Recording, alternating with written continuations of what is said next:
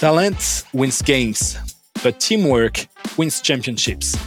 Welcome to A Players, the podcast where we'll tell you how to target, hire, retain, and train top performers for your team.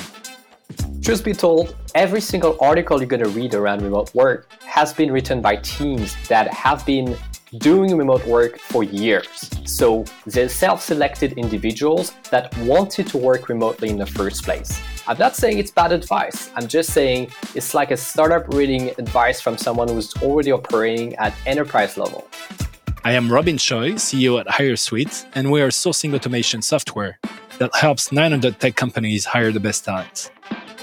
Add me and follow me now on LinkedIn if you want to keep an eye on us.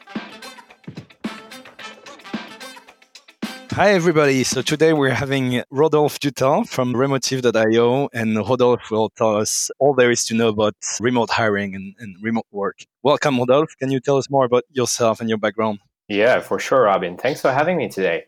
Well, I started my career working at Google, and as a graduate, it was absolutely amazing. I got to experience visiting the Mountain View campus. And when I got there, it felt like Disneyland for geeks. I saw people working in huge offices with free cafeteria. You had food on demand, volleyball court. It was absolute paradise. And the more I started exploring the campus, the more I realized that it was paradise indeed. But to get to paradise, you had to shuffle yourself an hour and a half each morning and an hour and a half at night if you wanted to live in San Francisco.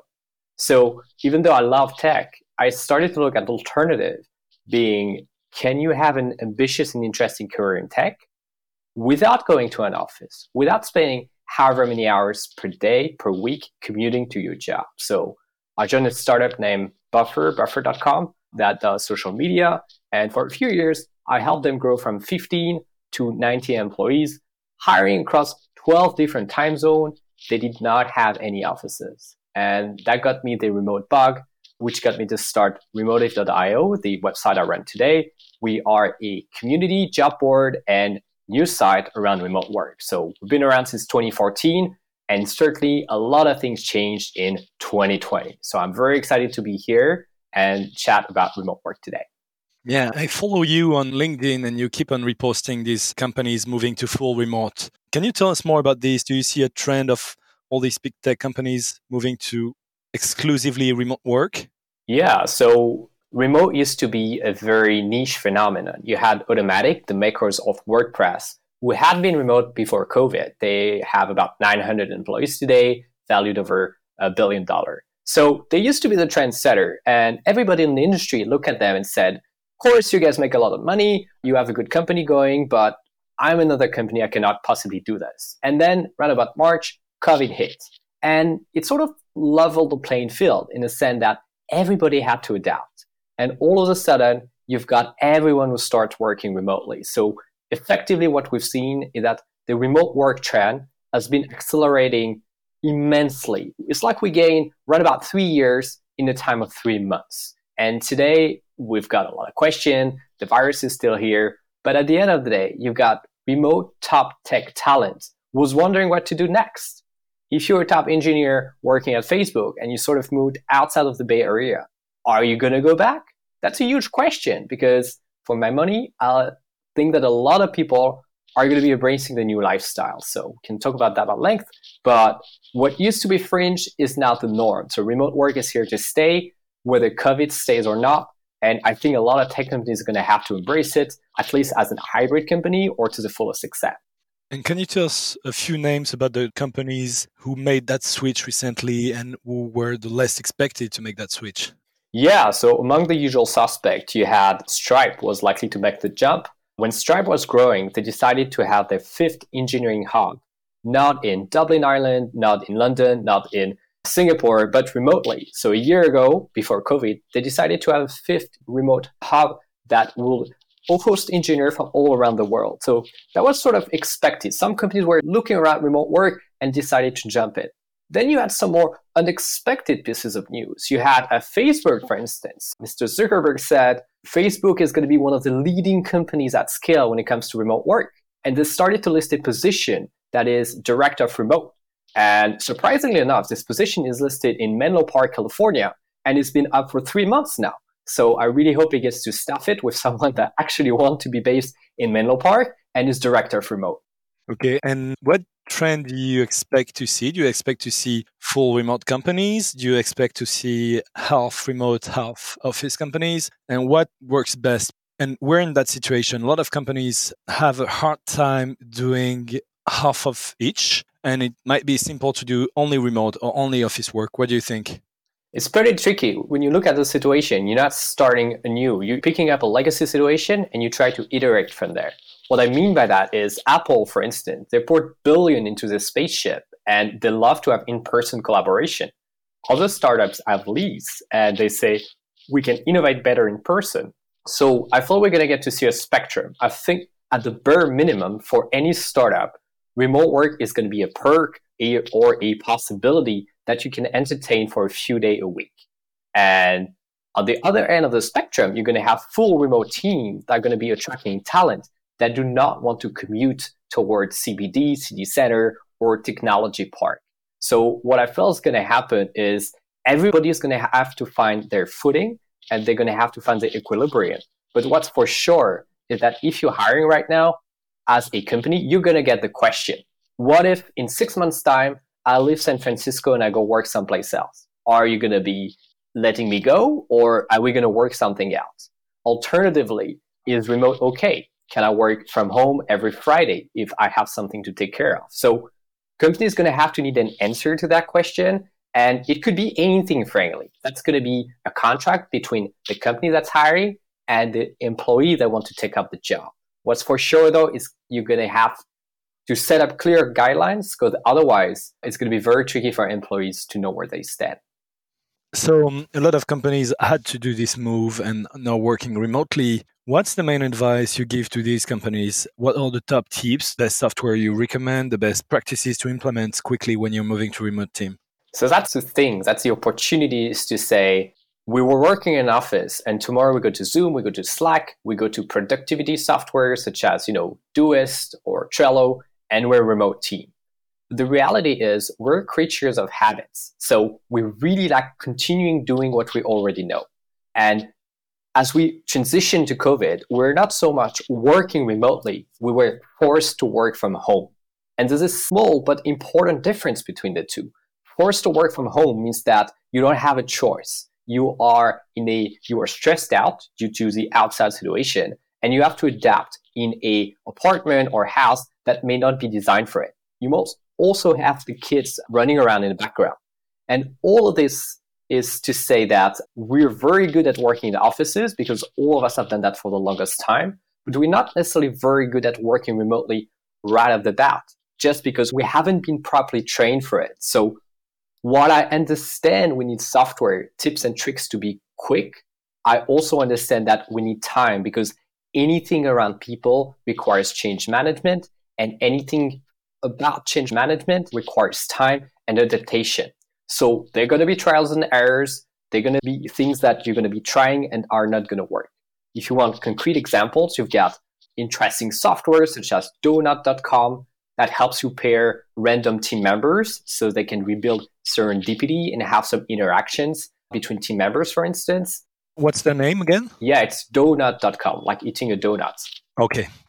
And then you have a water cooler question that you can find on various website so that people can be social with each other through, you know, happy hour over Zoom or just social hour as well. But what I see a lot happening is that companies tend to have more meetings when they go remote, where people are already very stressed out and they actually seek concentration time. So it's great to have more tools. It's also great to question people's balance when it comes to what they have in their plate, knowing that they're stressed out and they want to adapt to the new norm.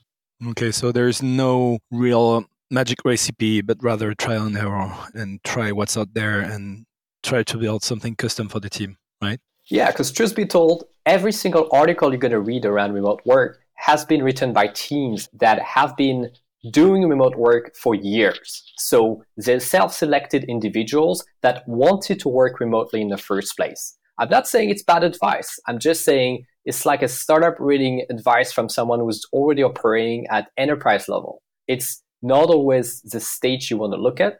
And if you are forced to transition to remote work, you've probably seen that there are going to be a lot of trials and errors. What you can do for sure, and what I advise you to do though, is to keep communication line open and know that sometimes they're going to be great success and sometimes it's going to be a bit more tricky. So you've got to keep interacting, you've got to keep iterating on the processes. And do you think all companies can benefit from remote work? And we had the CEO at Netflix saying that remote was mostly detrimental to Netflix culture. Do you think there are such companies that don't benefit from remote?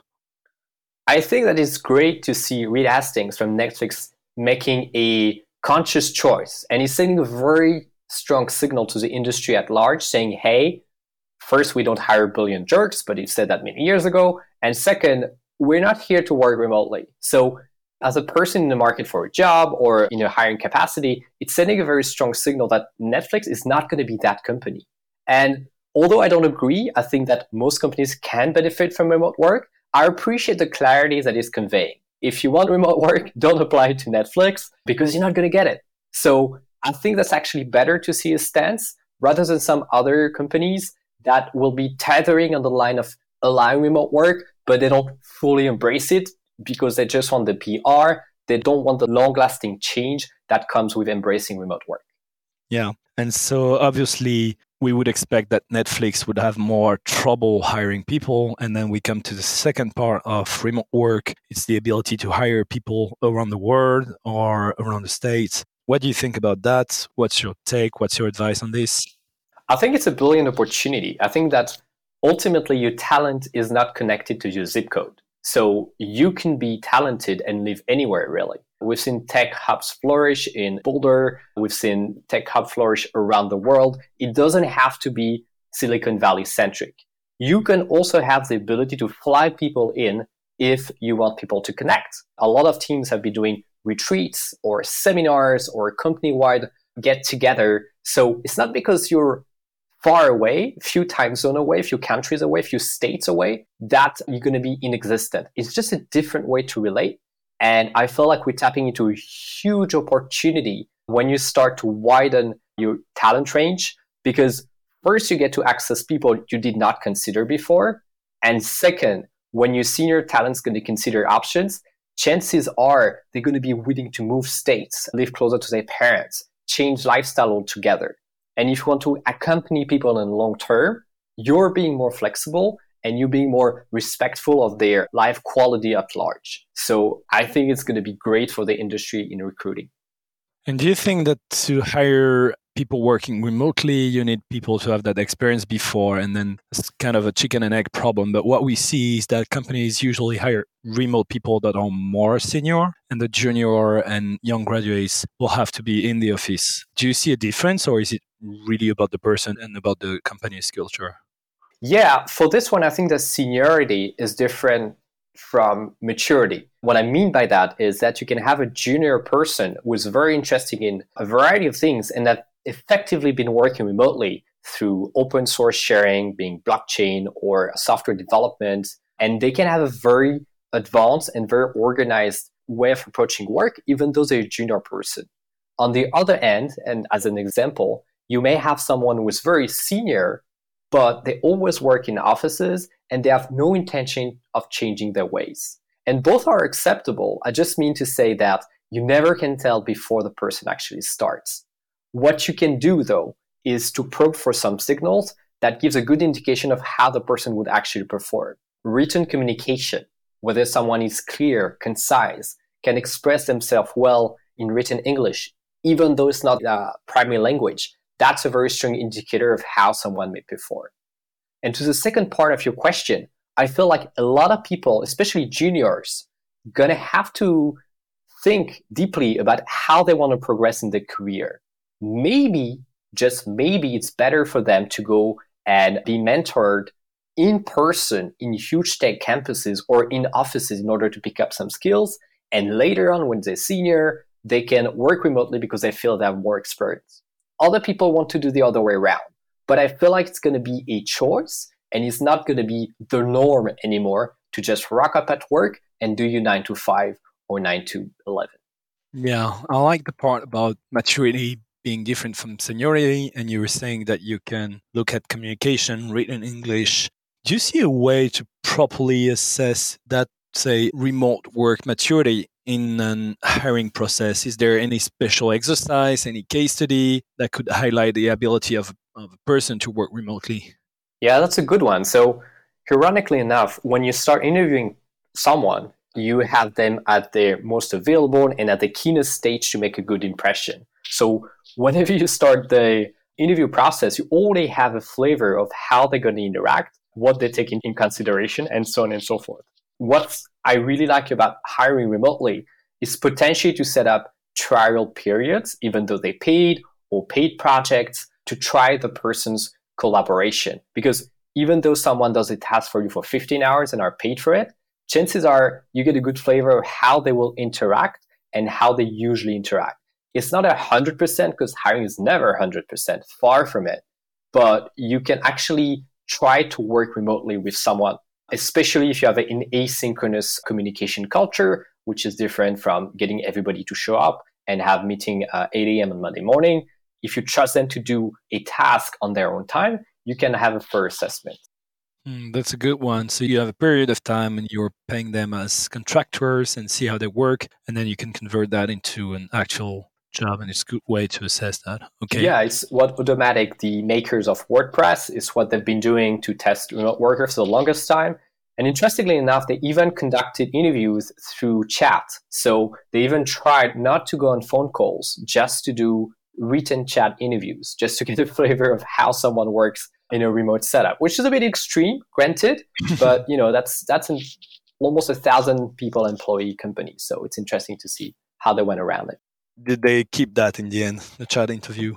I'm not sure I still have it. I think they may have some video element, but I've got to refresh on their processes.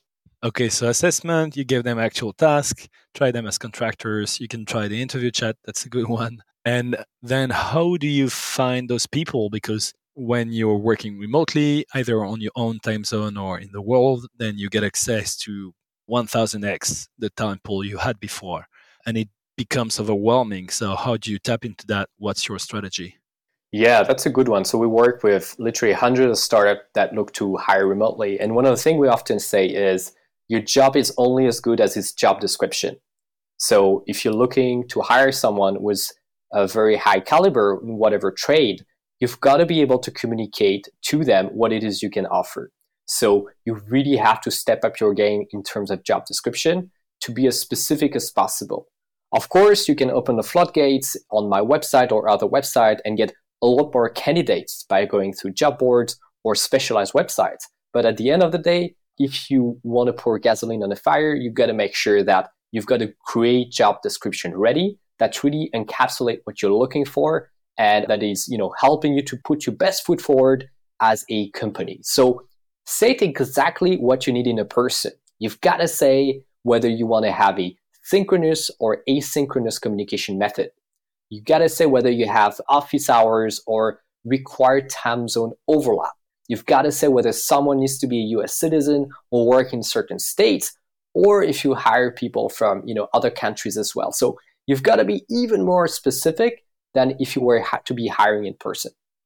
We had a great episode with uh, James Ellis on how to write a job description, how to build your employer branding. So that's a good one too. And that's what I think. It gets very hard to do outreach and to build a real outbound strategy when you can uh, hire anywhere in the world. So you really depend on inbound and on those job descriptions indeed and accepted from so obviously remotive.io which is a great website that you revamped recently right yeah we relaunched on product hunt september 2020 and we list over 2000 remote job as of now so hand curation is what we do and that's what our community knows us for okay and where's your audience because I guess you're only as good as the people who come to the website and apply to the job. So, do you see different websites for different areas, different audiences? I'd be curious to see the market for remote job boards.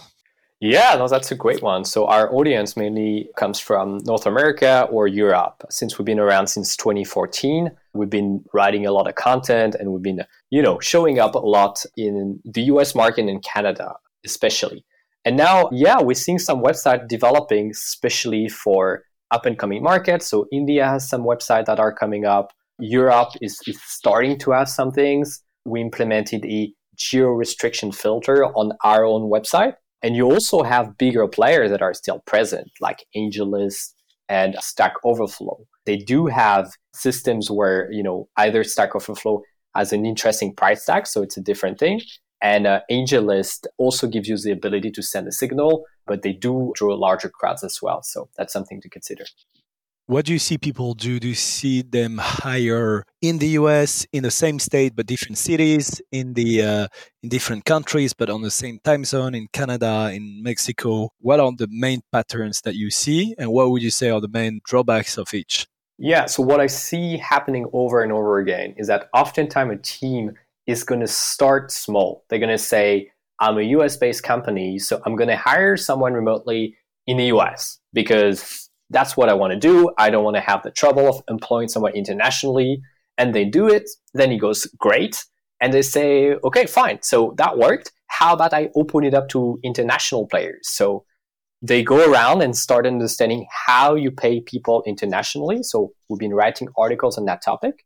And as soon as they have it sorted out, they can open it up to, say, you know, Americas or America plus Europe and other places.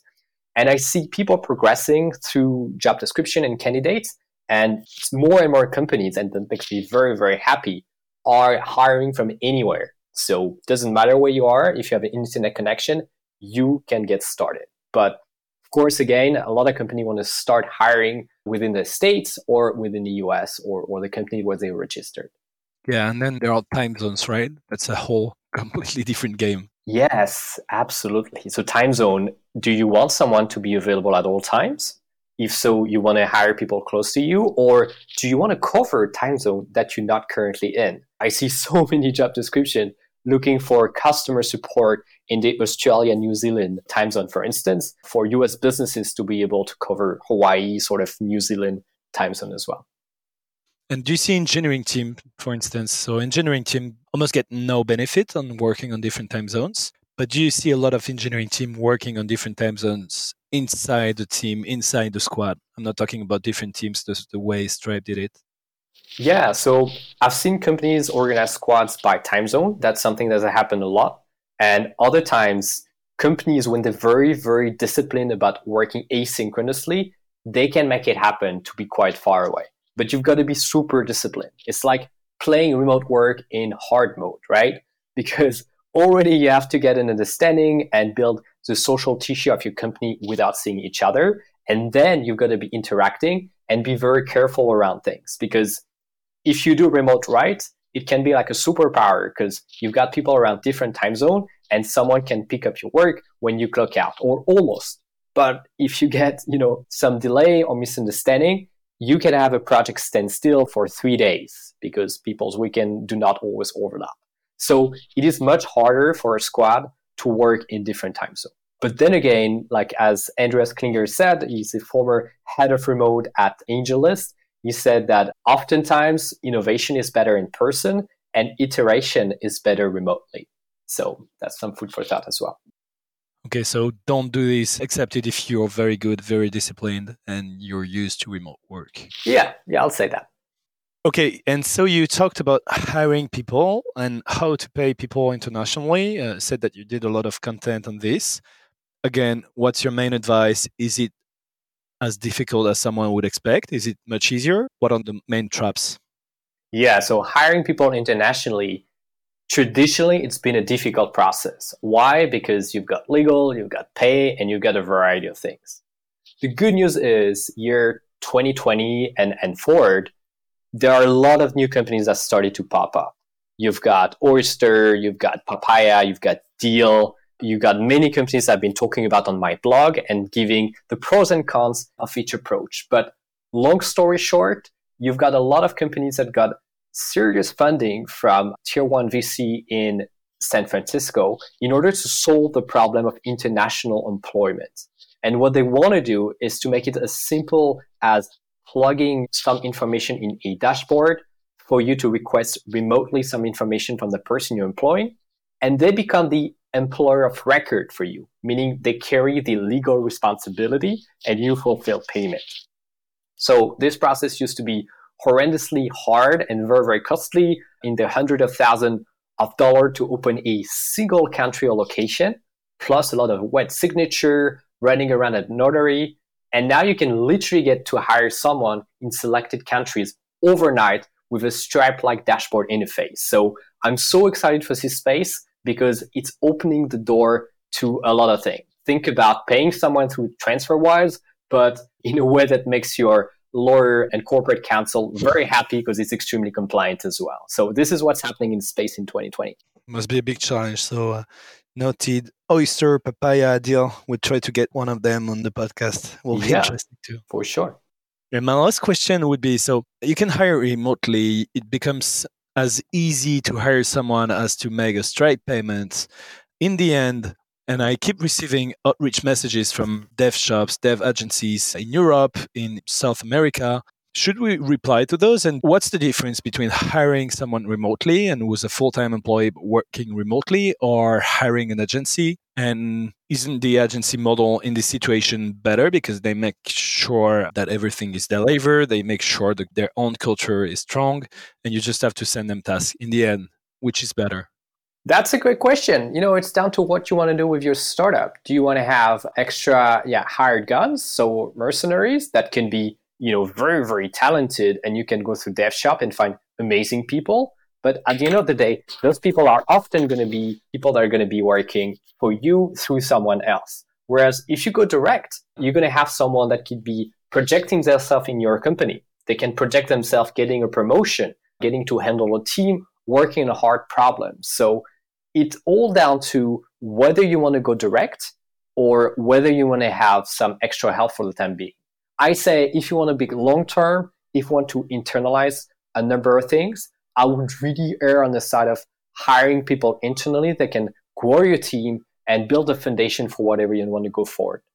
Thanks, Rodolphe. I'm eager to see how remote work will change in the next few months, few years, and I hope this podcast will help companies will catch up the trend and improve their processes. So it was great having you, and thanks so much. And we'll keep an eye out for Remotive.io. Thanks, Robin. Thanks for listening that podcast till the end. If you're still with us, it's probably that you enjoy the players. A Players is brought to you by myself and HireSweet. We are building a sourcing automation software, and we already help 900 tech companies hire the best talent. To know more about us, go to www.hiresweet.com or you can add me on LinkedIn. I'm pretty responsive and always happy to chat. The more subscribers, the best guest will host. You want to help? You can do a lot in less than 10 seconds. Please subscribe to that podcast, leave us a nice rating or review, and share the podcast around you. That really, really helps. Thanks a lot and talk to you soon.